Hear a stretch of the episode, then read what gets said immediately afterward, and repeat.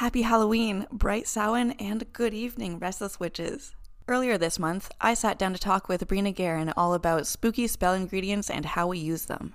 If you didn't catch part one of this conversation, it's linked in the show notes so you can enjoy this two part Halloween special to its fullest. Welcome to this spooky special edition of Witchcraft, Witchcraft for the Restless.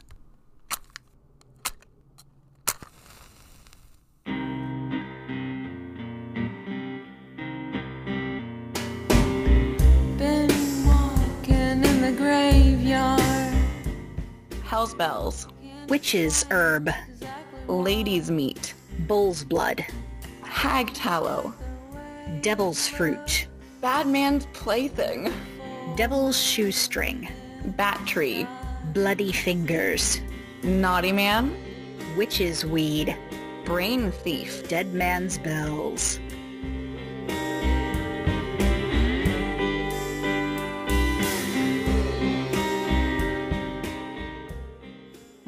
Alrighty. My turn then? It is. Okay. Devil's fruit.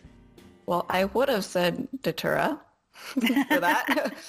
um, That that was uh that was devil's cherries, I think. Oh, wait, no, fine. that's that's that's belladonna. there's devil's devil's, is- devil's apple for Datura as well. Yeah. Yeah, devil's cherries was belladonna, I think. Yeah. But nope, not this one, just devil's fruit. Is it poisonous? People used to think it was. That's either a tomato or a yes. It's a tomato? You nailed it. Yes, it's a tomato. amazing. Uh, it, which in Latin is called a wolf peach. That's so fun. That's yeah, that's what the Latin name for tomato means. It means wolf peach. Amazing. Isn't that bonkers? I never really have occasion to look up the taxonomical name of vegetables.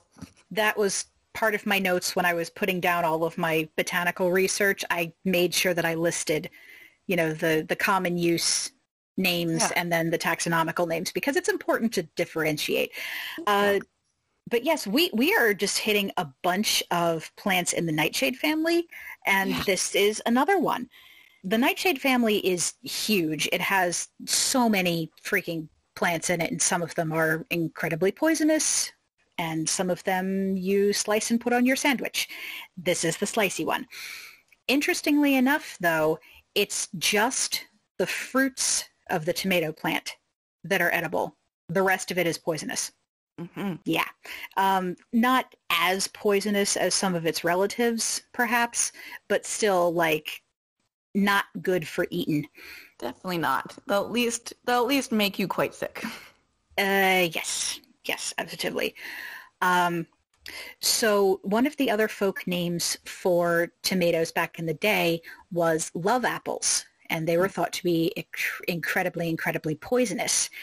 And people were uh, terrified of them uh, in Europe because they had such an intense flavor compared to other things that Europeans were used to. And they also have mild aphrodisiac properties. And as we all know, people are terrified of anything that makes them the slightest bit horny. So, of course, these things were labeled as poisonous and evil and and only good for, for sauces, but they are wonderful for uh, for protection magic. If you if you have tomato plants in your garden, it's supposed to have a, a protective effect over your home. Or if you have one in, the windowsill, it uh, keeps evil from entering, which is lovely. Um, it's great for prosperity magic. It's another one where if you uh, if you divide it and you plant it, it will grow. It's really really easy to divide and you know transplant that way.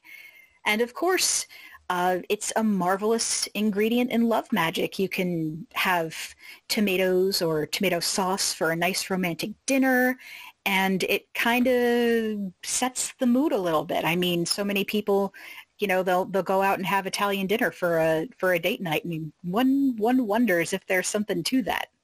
Yeah, definitely. Mhm. I actually I don't use them so much for like relationship or love magic, but I use them in ancestral work because I have vegetable gardening ancestors. So that's uh, one way that I use to connect to them. Yeah. Well, tomatoes, I guess, are sort of like the symbol of the vegetable gardener. I mean, if you have like a a, a book on gardening, you know, nine times out of 10, if someone's pictured on it, they're holding up a tomato. And like they're so ubiquitous that like people associate them with, with Italy, but uh, they're they're native to North America, yes? Um, Maybe? you know, I don't actually know. Um, I just know that they, at some point they were, they, I think, you, I think you are correct. Um, I do know that at some point they were introduced to uh, the population of Europe, so that that makes sense that they would have grown here uh, first. Um, and I do know that they were considered poisonous in many places as late as the 1800s. Yeah. Yeah, they're a recent addition to many cultures' diets. Yes, yes, yes, yes. And uh, there's a reason that you know tomatoes are not often used whole in cuisine; that they're usually like mashed down into sauce. Uh, the the belief was if you squashed the tomato up enough, it would uh, press the poison or the evil out of it, and uh, it was considered it's, it's oh it's a very poor fruit. It's only fit for sauces, and you have to mash the evil out of it before you can safely eat it. oh, I would definitely use that practice in like a nice, like a like a cleansing, like a just get the evil out cleansing. Yeah. yeah. Just smash up some tomatoes. Mm-hmm. Mm-hmm. Th- There's there's just so much lore associated with tomatoes that that just it makes me laugh. It's it's like oh look at the silly things we used to believe, but then I look at the world now and it's like oh look at all the stupid crap we believe now. Absolutely. Yeah. In uh, I- in a few years, they're gonna be there's gonna be lots to, to look back on. it hurts. Yeah. Oh God, it stings. um, I actually do use tomatoes and tomato sauce fairly often in, in, in food magic. If I'm going to make like a like any kind of a food magic thing, I'll usually go straight to, you know, one of my mother's recipes that has, you know, some sort of pasta in it, or I'll make up a big pot of chili just because it's real easy to kind of stir blessings and magic into something that you have to stir up and you have to stir things when you use pasta sauce. We also have a little tomato plant. It's the little tomato plant that could, uh, that lives in the window garden. Hasn't given us fruit yet, but ooh, it's trying. And uh, I use the uh, the prunings from it, the the leaves and the stems, in protection incense because you can't really use them for anything else. But it just seemed a shame to throw them away. And it was like, you know what? This feels like I can pop it in this mix. So there you go. Yeah, and a, a lot of people really love the the fragrance of tomato leaves. Like, they have such a distinct Oh, scent. yes. I love it so much. Mhm. Some people I hate love it, but that vine smell. So good. it. So, so good. That is like one of the smells of summer for me. Exactly. Yeah. It's it's like mown grass and, you know, kind of hot asphalt, grape leaves and tomato vines. All right, your go. Okay. Um, the next one is a fun name. It's a common plant, and uh, it's called Eerie. Like like like how spooky? Like Eerie. Seriously? Yeah. Like it's not even like eerie something. It's just eerie. That's fantastic. Uh-huh. I, I thought it was going to be like ear, like that you hear with. Nope. E E R I E. I, I got nothing for that. Yeah. What else is it called? It's got a few. Uh, Bad Man's Plaything. Oh my goodness. Yeah. Bad man's plaything. Oh. None of these have anything to do with what I would think, associate with it, but you know. Is this another nightshade? No. Oh, shoot. Okay. Um, Hmm. There's a bunch more. Want some more? Yes. Devil's Nettle, Death That's enough. Flower, Wow. and the rest kind of give it more away. But But it's not a nightshade. mm-mm. Oh my gosh. Hmm. I kind of want to say morning glory. No. No, I, I don't know then. I'm probably Uh. going to be like, darn it when you say it, but So, okay, we'll go with some more names because there's some more that are like more relevant. Okay. Uh, sanguinary, nosebleed, thousand seal, woundwort. Lots of things to do with bleeding. is it yarrow? Yeah. Aha! Definitely. Yes. Mm-hmm. Yeah. Achillea millifolio. Yeah. Uh, or feather featherfew is sometimes either mm-hmm. feverfew or this one, so it can refer to both. True. True. Yeah. Yarrow's a gorgeous plant. Oh, I love it so much. It's one of my favorites and most used. I don't use it so much in tea, but I use it in almost any topical use. It's a blood blood stauncher, basically. So it's it's the plant that was in the legend of Achilles, hence the taxonomical name Achillea, and he uh, stopped the bleeding of his soldiers' wounds with it. And he was taught that by Chiron. Hi, it's editing me. I'm going to be upfront. I really liked what I wrote for this little segment, but the words didn't come out exactly how I liked in the conversation because I have an anxiety disorder and sometimes that happens. So I'm to retcon this a little bit and put it in the words that I originally wanted to. And so I use Yarrow in any sort of healing magic, but particularly those emotional wounds that just sort of seem to keep reopening and bleeding you dry. But firstly, that sounds like trauma, baby. So, first and foremost, please consider therapy if it's an option for you. And don't rely on magical means to fix something that there are real world solutions to. So, if there is something really traumatic for you that just sort of keeps popping up and reopening, and every time it does, it sort of, again, bleeds you dry, is the most apt way I can put that, then please try working through it as well with a therapist if at all possible. So, I wouldn't advise trying to staunch a huge, fresh emotional wound with yarrow, unless you plan to address your thoughts and feelings about it directly later. And the way that yarrow is used medicinally is a perfect direct analogy for this. Yarrow is a plant that's used on fresh wounds, and you would pack a wound with yarrow to stop the bleeding, but you can't just pack it full of yarrow and just leave it there and not check on it uh, and not do anything else to aid the healing. Just because the yarrow will keep you from bleeding out doesn't mean that that wound won't get infected and fester. The yarrow might stop the bleeding and make the wound more manageable, but you still need to unpack it and look at your wound directly in order to heal it. And this analogy makes perfect, direct, one to one sense in my brain, um, but I will try and translate that. So, if I was to use this on an emotional wound, I would use it in an emotional healing spell, firstly, um, and that might make those emotions a little bit more manageable, a little bit less like I'm overflowing and bleeding dry. It might help me retain some energy for myself in order to address those emotional wounds and look at where they're coming from and really get to the bottom and heal it. So I do use Yarrow in almost every healing spell, and the role it plays is to make that bleeding a little bit more manageable and retain some energy for myself. So any kind of magic where you need an astringent effect. It's not so much astringent, so it's not very drying. It actually has a moistening effect, but it clots blood. Like it actually Oh. uh, affects blood clots. Hence woundwort. Yes. Okay. It, it's really used in divination a lot as well. It's one of the, uh, is it I Ching, where they used yarrow as divination sticks in a like a tossing divination?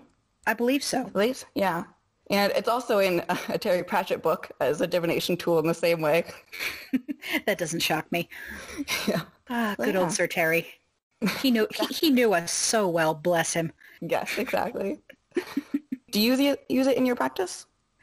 I have it in my toolkit, but I don't believe I've ever used it outside of a protection blend.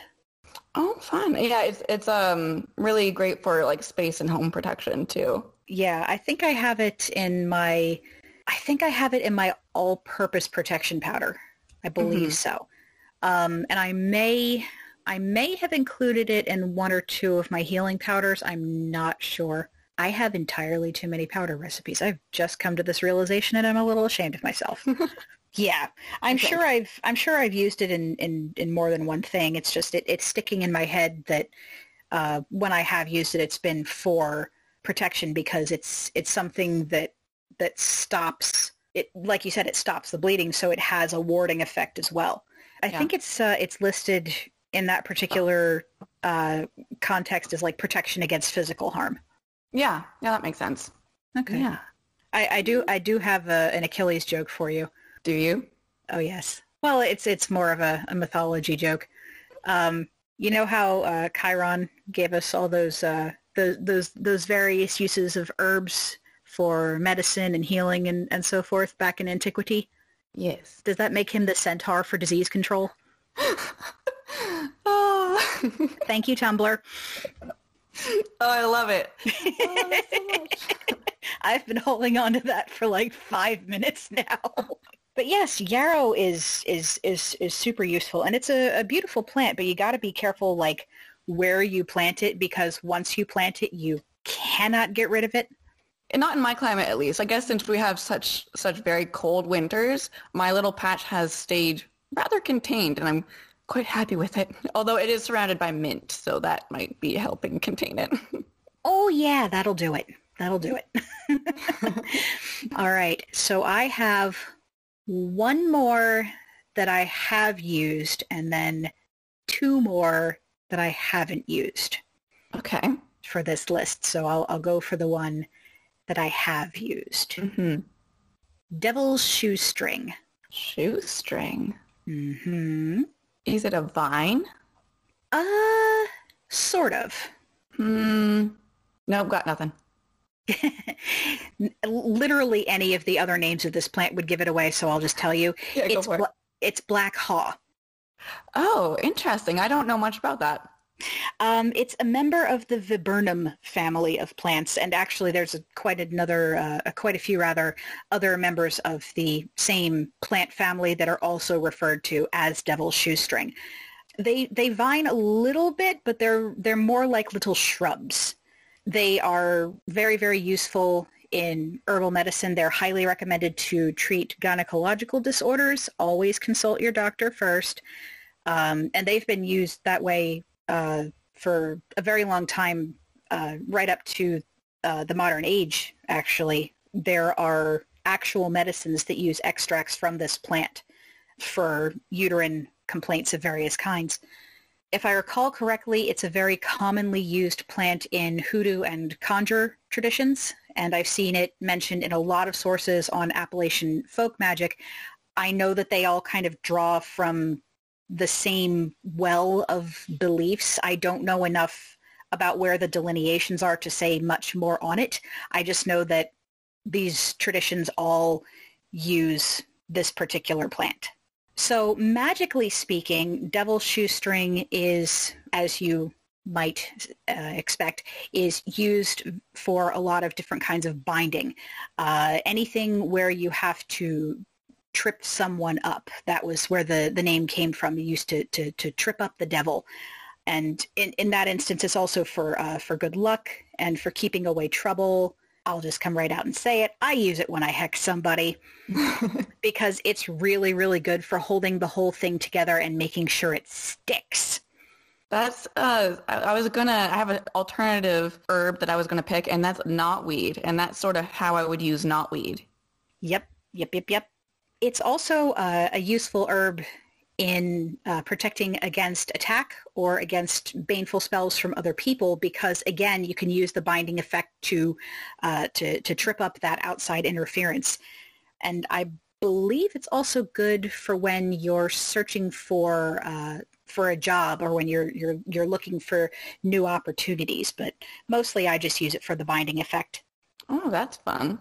Yeah, I don't have any um experience with that, but I'll have to look and see if it's around here. I'd be very interested to know if it was. I know that you can you can purchase it online.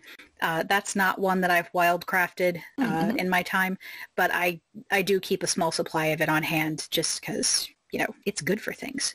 Yeah, for sure. Okay, so I have two. Uh, no, I've got, I've got three more. Let's go with Bat Tree, which is the same name as, as Holly, but it also is for this one. Bat tree. Mhm. Ooh. Hmm. I have a suspicion. Does it have any other names? Tree of Doom, uh, Devil's Eye. Devil's Eye. I kind of want to say it's a yew tree. No. No. Uh, Old Lady is the other, the only other name I have. Oh my gracious. Yeah. Is it a beech? No. Oof. It is a tree though. It is a tree. Well, it's tr- shrubby tree. Shrubby, shrubby tree. The only one that comes to mind is juniper, and I, I think that's wrong. Yeah, no, it's elder. Elder. Oh, doggone it! I should. I have w- said I wouldn't have think I would have thought it had such uh, ominous names like Tree of Doom, considering like such a it's such a healing plant. yes. Oh my goodness, Elder. What don't you use Elder for? Honestly, it's it's in my go-to herbal cabinet. Like it's just um, it's really great for your immune system and protecting your immune system or rebuilding an immune system. Uh, it's one of those ones that you don't want to take like all day, every day. You want to take it in cycles, but again, speak to your herbalist or your healthcare team, whatever. Um, but it's really fantastic for just building up your defenses. So it's probably very good for that in uh, in a magical sense as well.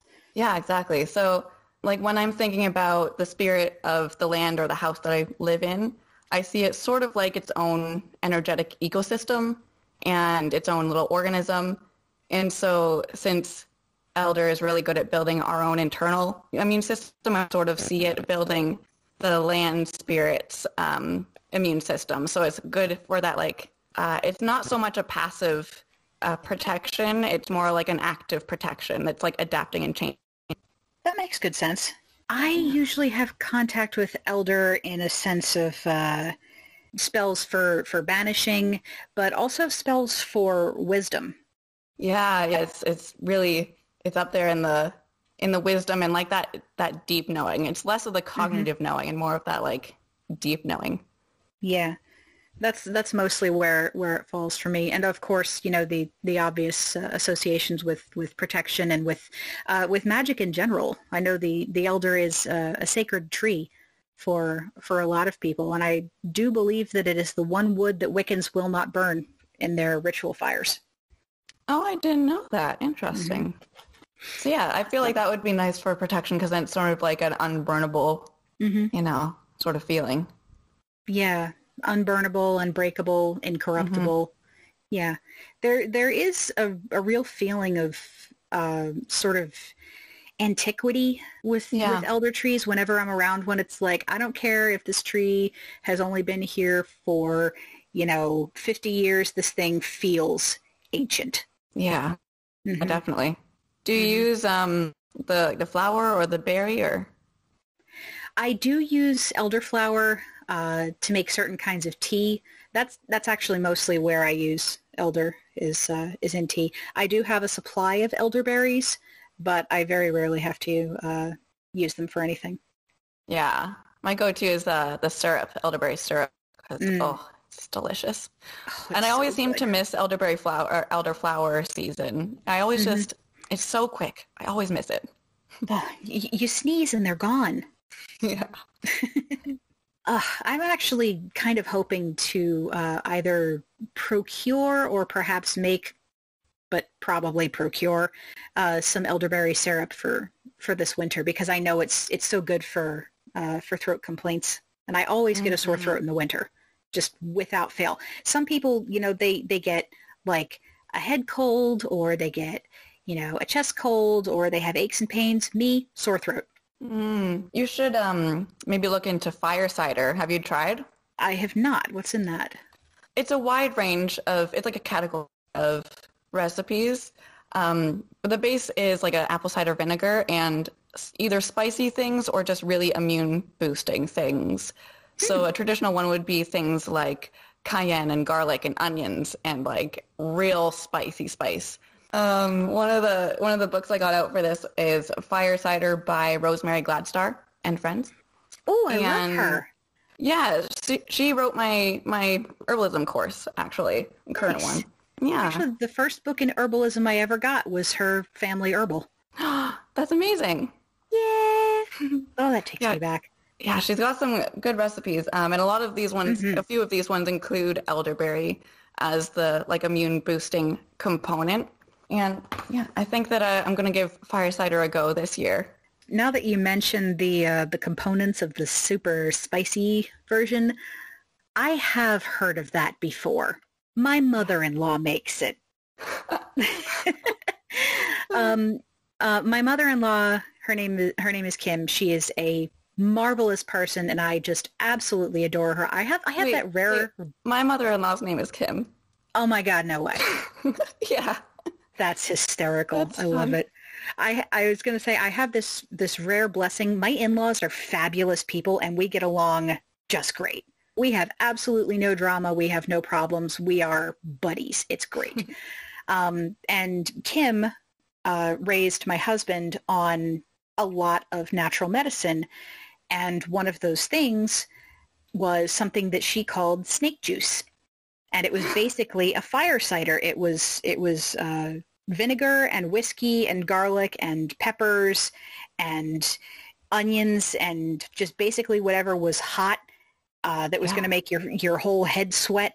And your she- nose run and your sinuses go. Ugh. Exactly. And she just she threw it into a pan, stirred it up, and then you had to like drink a shot of that and then just your face would become a faucet. But an hour later you'd feel better.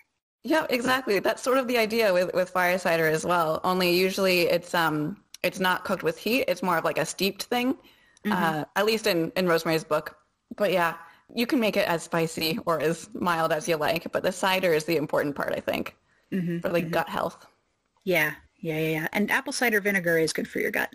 Well, that's interesting. I, I may have to uh, try a milder version of that this year if I happen to get uh, a sinus infection or such.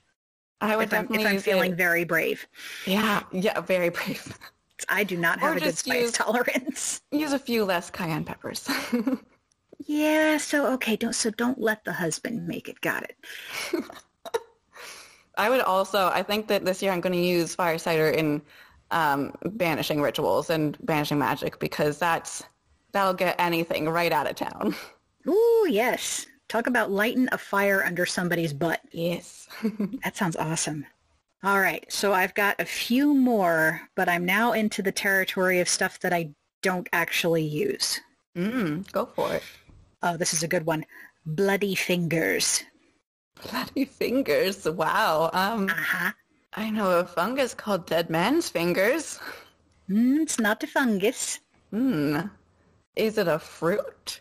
Wow, I have no idea. Well, it is a flower. I'll give you that.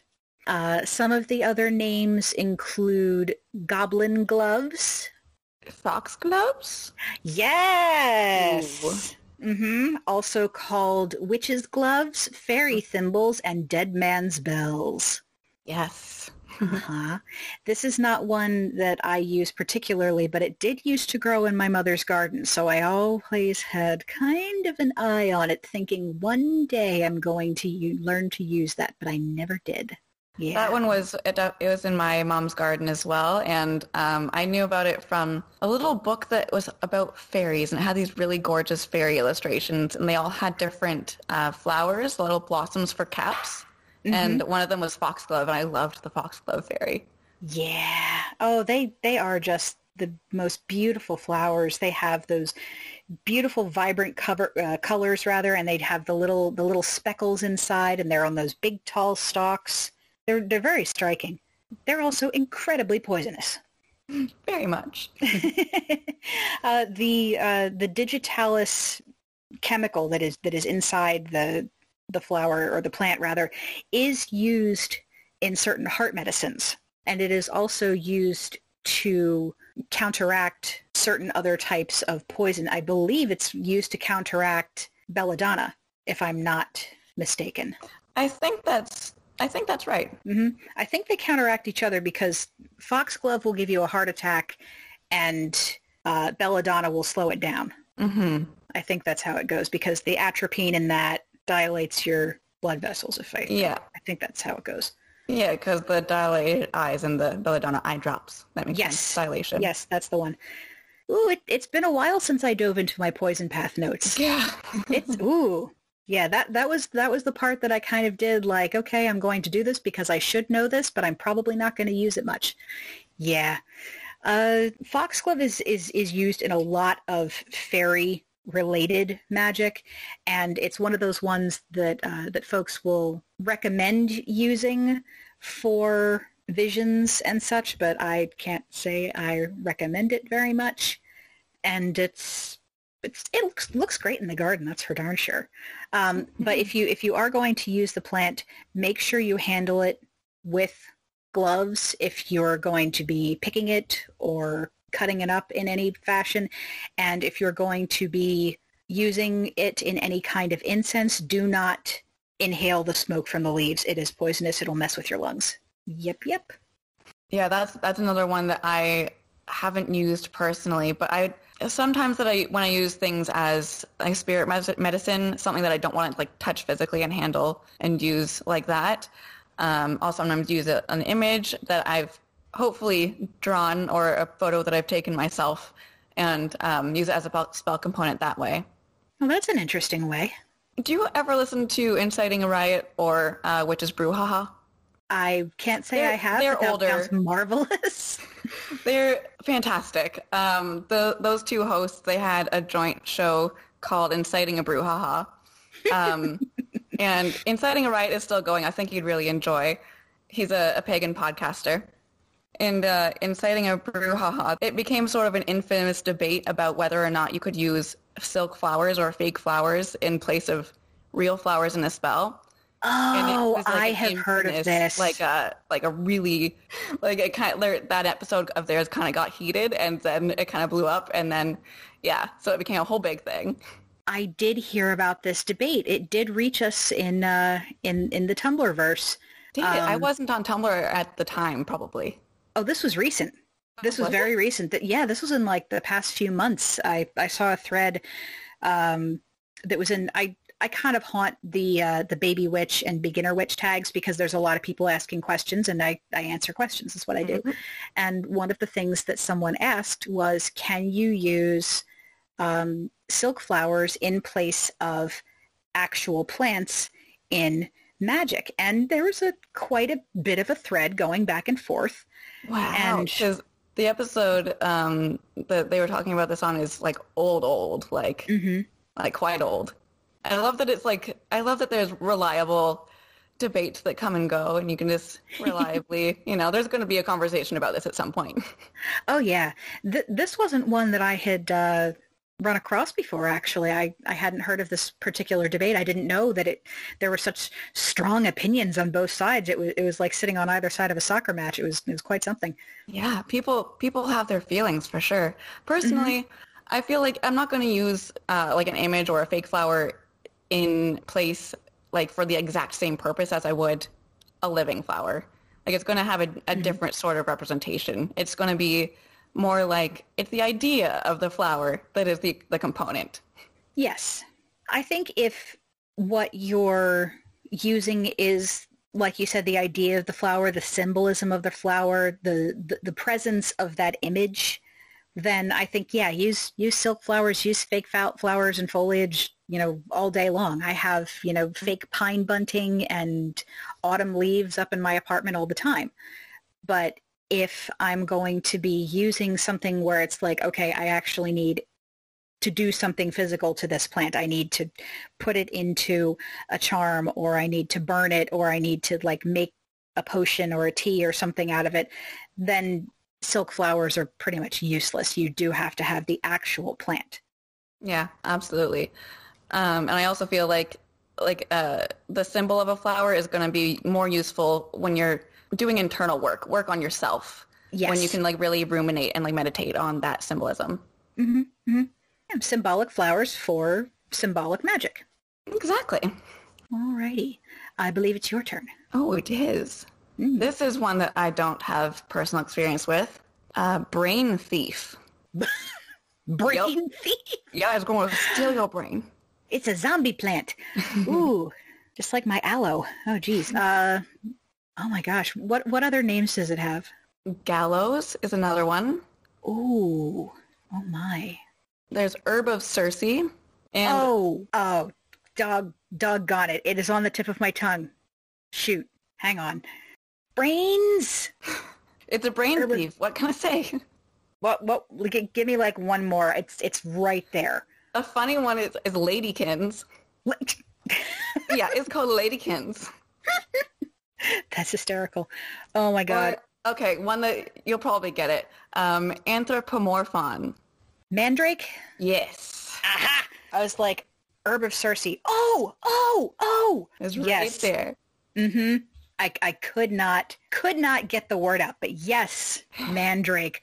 Oh my God, could there be a more ubiquitous witch's plant than mandrake? Right. Yeah, it's That's, everywhere. that is like the witch's just- plant. Mhm. It, it's that and like deadly nightshade is what we're we're known for. Yeah, so I don't have any personal experience, but it's it's just everywhere in the stories. Mm-hmm. Um, and uh, like again, I don't have physical experience with the plant, but I have I haven't really used it in spell work, but I have sort of added the the mandrake to the the witch's cupboard of arsenal tools, and my image of it is definitely affected by Harry Potter, unfortunately. So I would I would probably use it for something like a um, like a binding or like a, a petrification, really, um, or to undo petrification. Like to if you're really stuck on something and you feel like you just cannot move forward, I might use it that way. Um, as well as, of course, all its very traditional fertility and protection and money and love and health and myriad other uses. Image magic. Yeah, image magic. Yep. and pretty much anything that you can think of like that's like really super traditional like when you think of a witch back in antiquity when you think of the classic witches in you know in in folklore and mythology when you think of Circe when you think of Medea when you think of you know Morgan Le Fay they are all mentioned as having used something like mandrake so it's it's like if you think of the stuff that they were doing that's pretty much what mandrake was used for you know it's it's Yeah. it's the very sort of classic old world kind of feel hmm Have you ever seen one in person? sense. i have Ooh, i, have not. actually What's it like? Um it literally looks like a little doll it looks like a little doll made out of a plant root it's kind of eerie and uh, some of them not the one that i saw uh, but some of them actually have little little dimples that almost look like uh, like a face Wow, that's so cool. Yeah. hmm Or at least it looks like they have like two little eyes, maybe a mouth. It all depends on like how the root is is folded and how it grows. But some of them they they do look just like little poppets, and it's kind of creepy. That's something that if um, if I ever am a home- homeowner, I would probably want to get my hands on one somehow and use it in action magic that way. Yes. Um, if I were to get my hands on one, I would probably either bury it in a jar Mhm. under my doorstep, or I would have it in a box under my bed that the cats couldn't chew their way into. I would probably be either above the mantle or, like you said, buried buried in the Mhm. front. hmm Yeah. Yeah, something to either protect the home or to like protect us and heal us when we're sleeping. Yeah, just the, the places where you're most vulnerable. It's the threshold in the bedroom. hmm Yeah. Ah, Mandrake, what a classic. That's a good one. Yeah. All right, your turn. Well, speaking of classic, we'll go back to another one, witch's weed. Um, is it a nightshade? Yes, it is. I feel like would it be belladonna? It's not belladonna, Yeah, I didn't because but it is. But it is more berry-like. Yes, but is it is um, similarly deadly. bittersweet? No. Bittersweet's not deadly. Mm-mm. Um, whoa, I am blanking. Well, one of the other names is devil's porridge. Doesn't really tell you much. Does not. It has a connection with a certain famous philosopher. It does. Uh-huh. Okay, go ahead and tell me. I'm curious. Poison hemlock. Oh, of course. Jeez. it should be noted this is this is a different plant from eastern hemlock, which is a tree. Poison And hemlock is hemlock. Uh, yes, yes. Uh, poison hemlock is kind of inextricably linked with poison and witchcraft in pretty much all of the mentions of it in mythology as we know it. Uh, it's one of the most common plants associated with witches in Europe and particularly in Britain. It's another one that uh, is mentioned in, in connection with uh, with Circe, actually. Yeah, this this was something that uh, people were very very scared of because one of the things that you know witches were known for was was kind of you know aside from causing plagues and and killing livestock and souring milk and poisoning wells or whatever it was uh, destroying the fertility of the human body. And in the case of poison hemlock it was to cause a man to be unable to uh, yeah it, it it destroys the male potency i believe was the the official term potency, virility, drive. Yeah. Mm-hmm. Yeah. In folk magic, it's used uh, in spells of chastity. Huh. And to to decrease lustful urges. Wow. Mm-hmm. Uh, the poison in it causes respiratory failure. So I'm wondering if, if that has something to do with uh, with that that it causes things to to seize up Yeah. and and not work properly. mm-hmm. That makes Yeah. sense. hmm Yeah, I, that I thought it was was very interesting that it's like you know it's oh you know of course it's poison hemlock so it's poison and poison is kind of universally feared but no this specific poison is uh, is is the anti Viagra in witchcraft and it's like wow that's that's a specific thing that people were afraid of oh of course they were because if you if you cursed a man with with impotence and and not being able to to father children then well his line ends and and that's it Yeah, that's a that's a big deal. I'm sorry, just one second. I have a cat in a box of market supplies and she needs to get out. Oh no. Hang on just one second.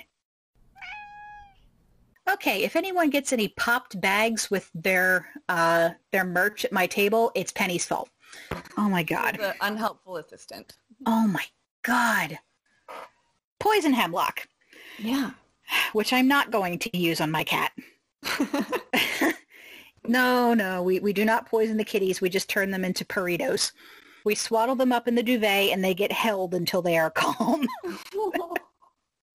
anyway, where were we? Poisons. I've completely lost the plot. Oh.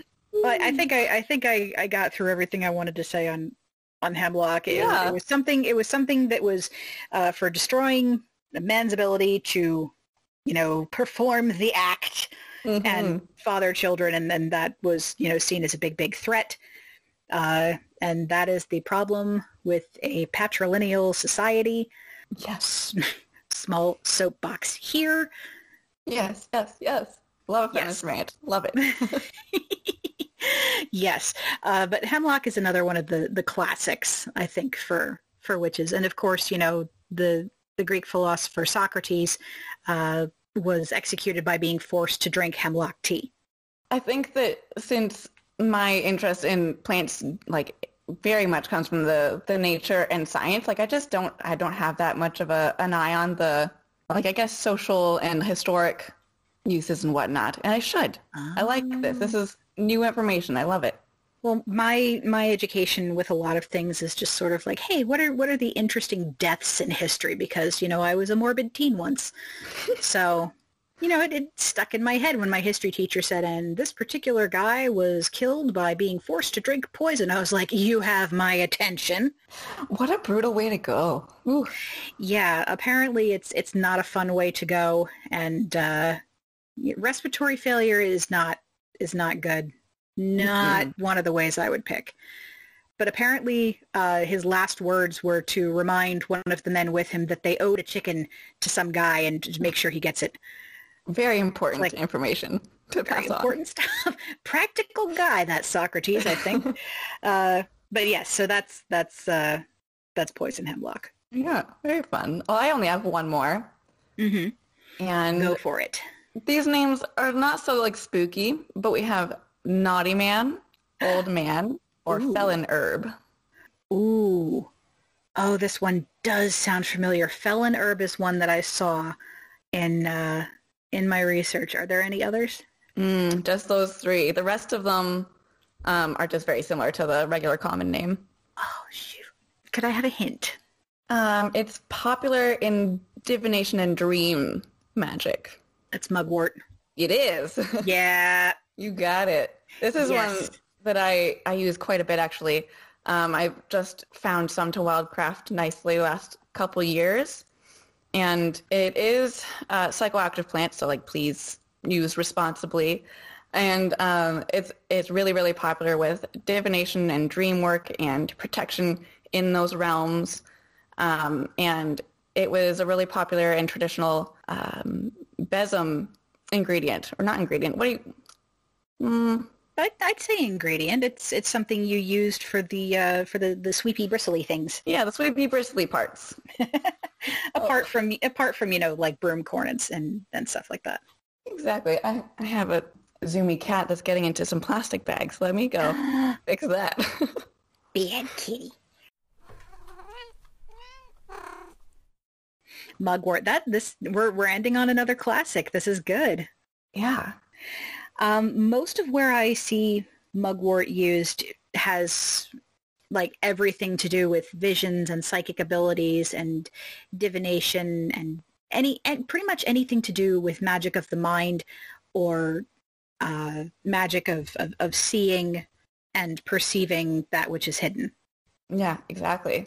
Mm-hmm. And that's that's basically how I use it. I use it in like dream pillows is a very very popular traditional use. Mm-hmm. And um, I, I personally have smoked it. I am I'm a cannabis smoker, and so um, I feel safe using mugwort in that way, and with my you know experience and education, and everything like that. Um, and I really enjoy it for divination and um, just sort of personally, I don't feel any psychoactive effects from it. Mm-hmm. It will vary from person to person. Some people feel it a whole lot, so be careful.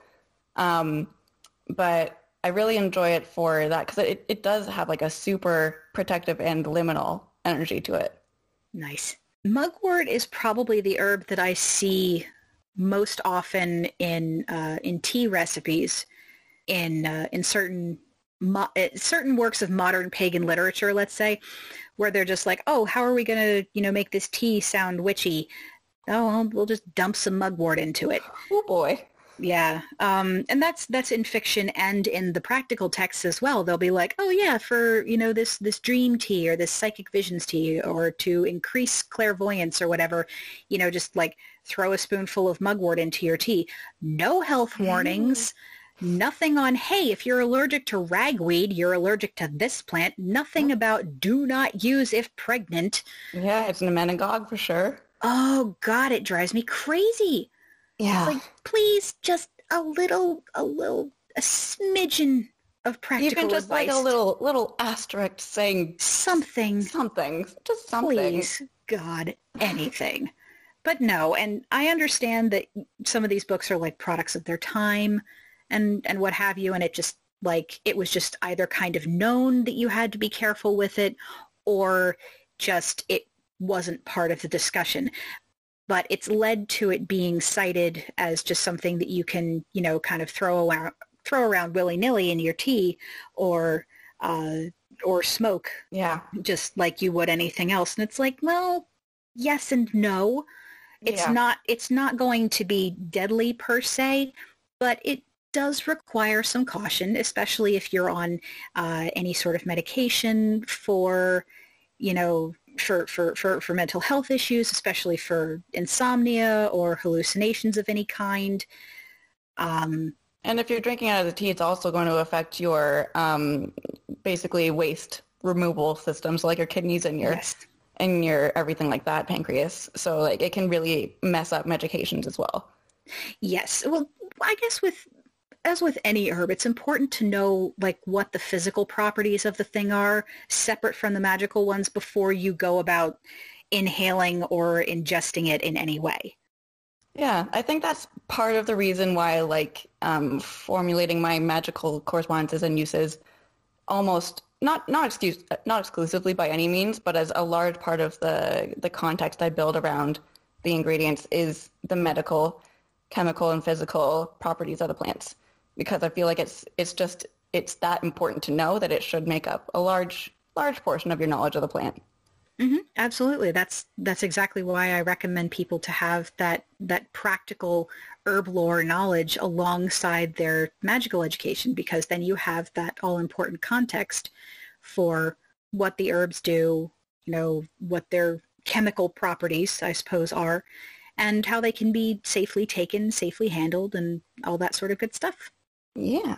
And I feel like I feel like in the online communities a lot, it I get of some feedback that feels like we're saying people should not use herbs at all personally or like they shouldn't use them without, you know, years and years of experience. And I feel like that's not what we're saying. Um, oh no, um, not at all. Not yeah. at all. No, it's it's not that you shouldn't use them or that you have to like pass a standardized test before you use them. It's just, hey, if you're going to be using them, just do your homework. That's all. You know, get you some some some practical texts in there. You know, read some stuff about the actual physical properties of the plant. I actually recommend uh, Rosemary Gladstar's books for some of that because she has mm-hmm. a lot of research in there and a lot that talks about the medicinal properties of plants and what proper dosing is. Um, yeah. Also, uh, one that I think is, is sorry, just really important for um, oh, yeah, dosing. Yeah. There's one book that I recommend anyone who's going to be taking any herbs at all in medicinal doses, which means like anything more than you would put in your food for flavor is going to be a medicinal dose. Yes. Um, so the book is called The Herbal Medicine Maker's Handbook, and it's basically the go-to for any herbal medicine maker you'll meet out there. And yeah, it's a it's super important book to get your hands on if you're going to be making medicine. I think I have a copy of that as well. That is a good one. Yeah. I also highly recommend uh, Fetrow and Avila's The Complete Guide to Herbal Medicines. Mm-hmm. It's it's sort of uh, like a physician's desk reference for herbal medicine. It's a little bit out of date. It was published in 2000, uh, so it's of course you know it's it's not up to not up to the minute, but same it still the, has a lot of good information. Yeah, same with the Medicine Maker's Handbook. Uh, most of the most valuable information is is more on like dosing and formulation. Yeah. The complete guide one is is very good for interactions with medication, uh, health warnings especially. It does have dosage information and it has uh, lists of like here's what it's commonly used for in herbal medicine. Like here's where you're going to find it. It has listings of like commercial products that include it. It's it's pretty thorough. Mm-hmm. That's a good one for sure. Yes, absolutely. Well, this was super duper fun. It was. I hope that everyone enjoyed the first interview episode of Witchcraft for the Restless. And I'm, oh, actually, this isn't the end. I'm sorry. Um, I asked my patrons if anyone had a specific question, if you have time for a quick, a quick I one. I do. I always have okay. time for questions. Let's take a moment to listen to some rustlings from the grove. So, Emmy Primrose Emmy Primrose. Hi, Emmy. She's one of my patrons too. That's amazing. Hi, sweetheart. Thank you. We love patrons. We, love do. you guys are awesome. All right, lay it on me. Lay it on me. What we got? Okay. She wanted to know our opinions on uh, quote universal spell ingredients, like rosemary as a Ooh. substitute for any herb, or um, like white quartz as a substitute for anything. Because okay. that's been it's been a topic circulating. Yeah, I, I, I, I got some opinions on this for sure.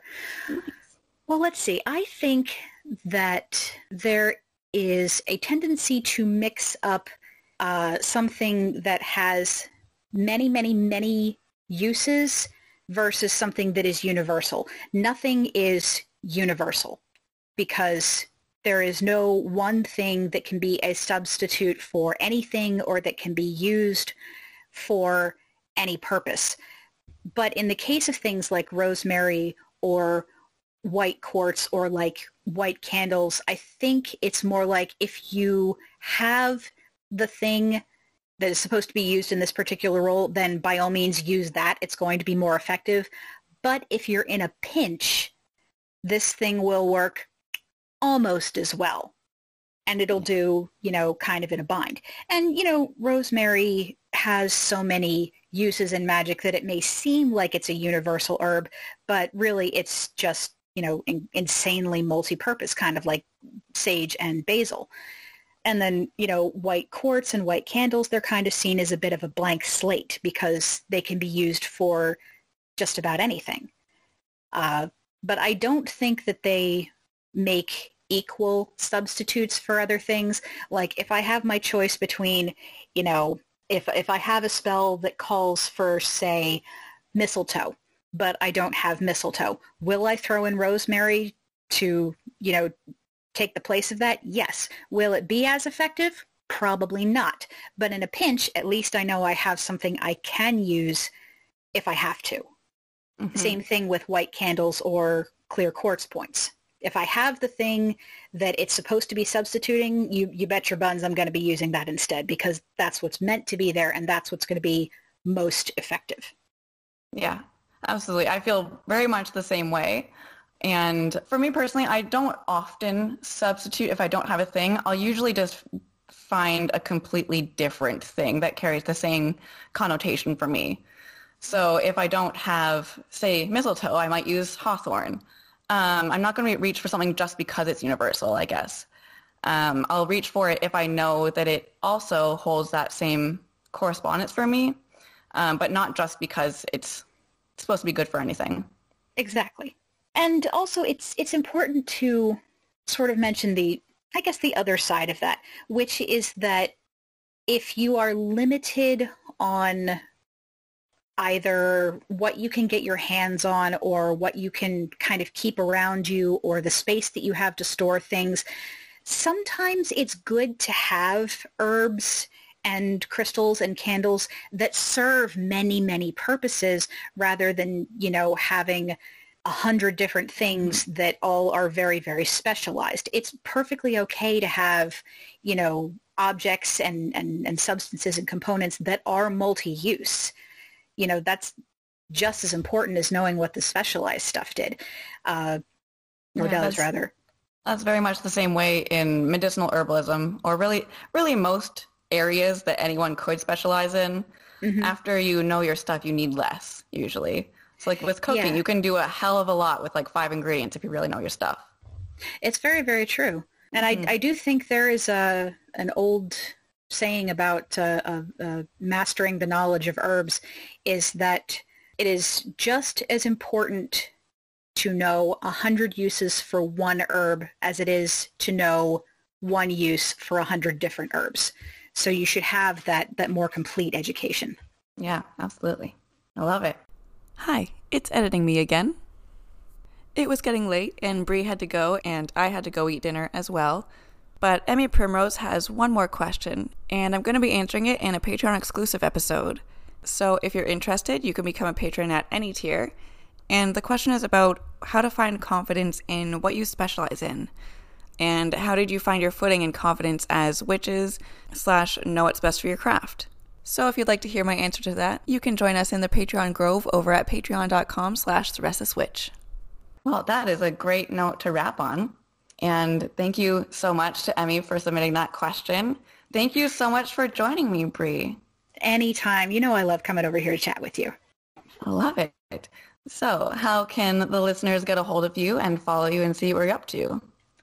Well, you can definitely always find me over on the Hex Positive podcast. Go to nerdandtie.com slash hex. I am a proud member of the Nerd and Tie podcast network. You can follow me on Instagram at, at NicGarran, and I'm also there for my, my personal Twitter. You can follow the show at, at hex underscore podcast on Twitter.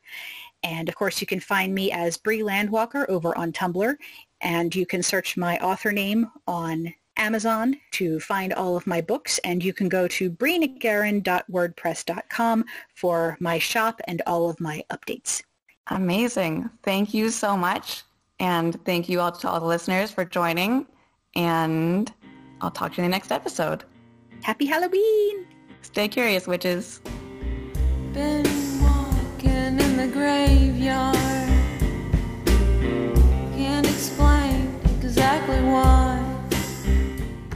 Thank you so much again to Bree for joining us in this episode and sharing her wealth of knowledge. As always, I'll link everything that we discussed down in the show notes, and you can get in touch with me via the contact form on therestlesswitch.com or email me at therestlesswitch at gmail.com. On Instagram and Tumblr, I'm The Restless Witch, and Twitter at restless underscore witch. You can find my handcrafted beeswax ritual candles in my Etsy shop, The Restless Witch. And if you like this episode and would like this show to continue, please consider joining us in the Grove over on Patreon at patreon.com slash The Restless Witch, where you'll find lots of bonus podcast episodes, blog posts, as well as monthly tarot readings, physical gifts, and the chance to ask your specific questions during Rustlings from the Grove. This episode was written, produced, edited by me, Kai the Restless Witch, and co hosted and co written by Bree NicGarran of Hex Positive, which is part of the Nerd and Tie podcast network. The music in this episode is Graveyard by Trailer Bride, and you can find more of their music on freemusicarchive.com. Thank you again so much for listening. I hope that you're having a really fantastic autumn season and that you have a happy Halloween and bright Samhain. Stay curious, witches.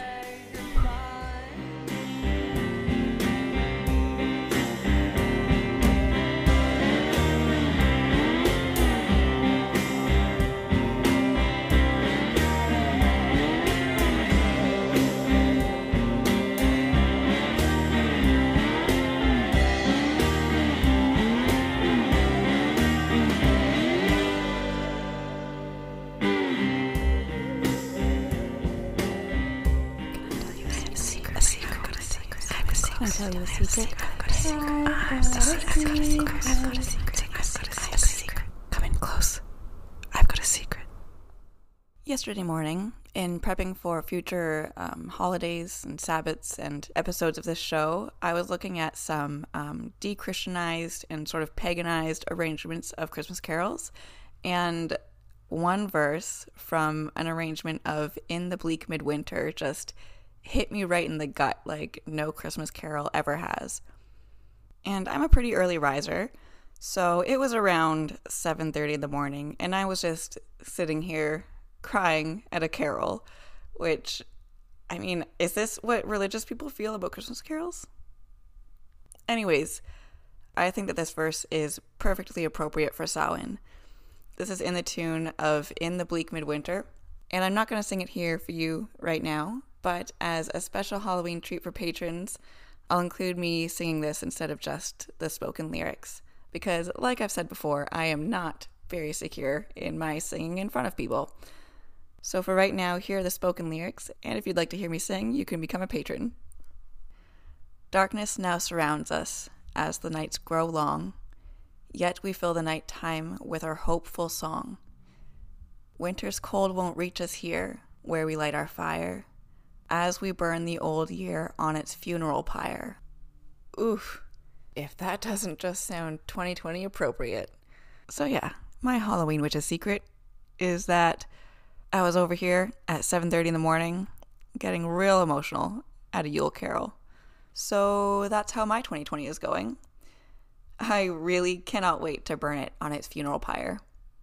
How about you? Thanks again for listening all the way to the end and happy Halloween. Stay curious, witches.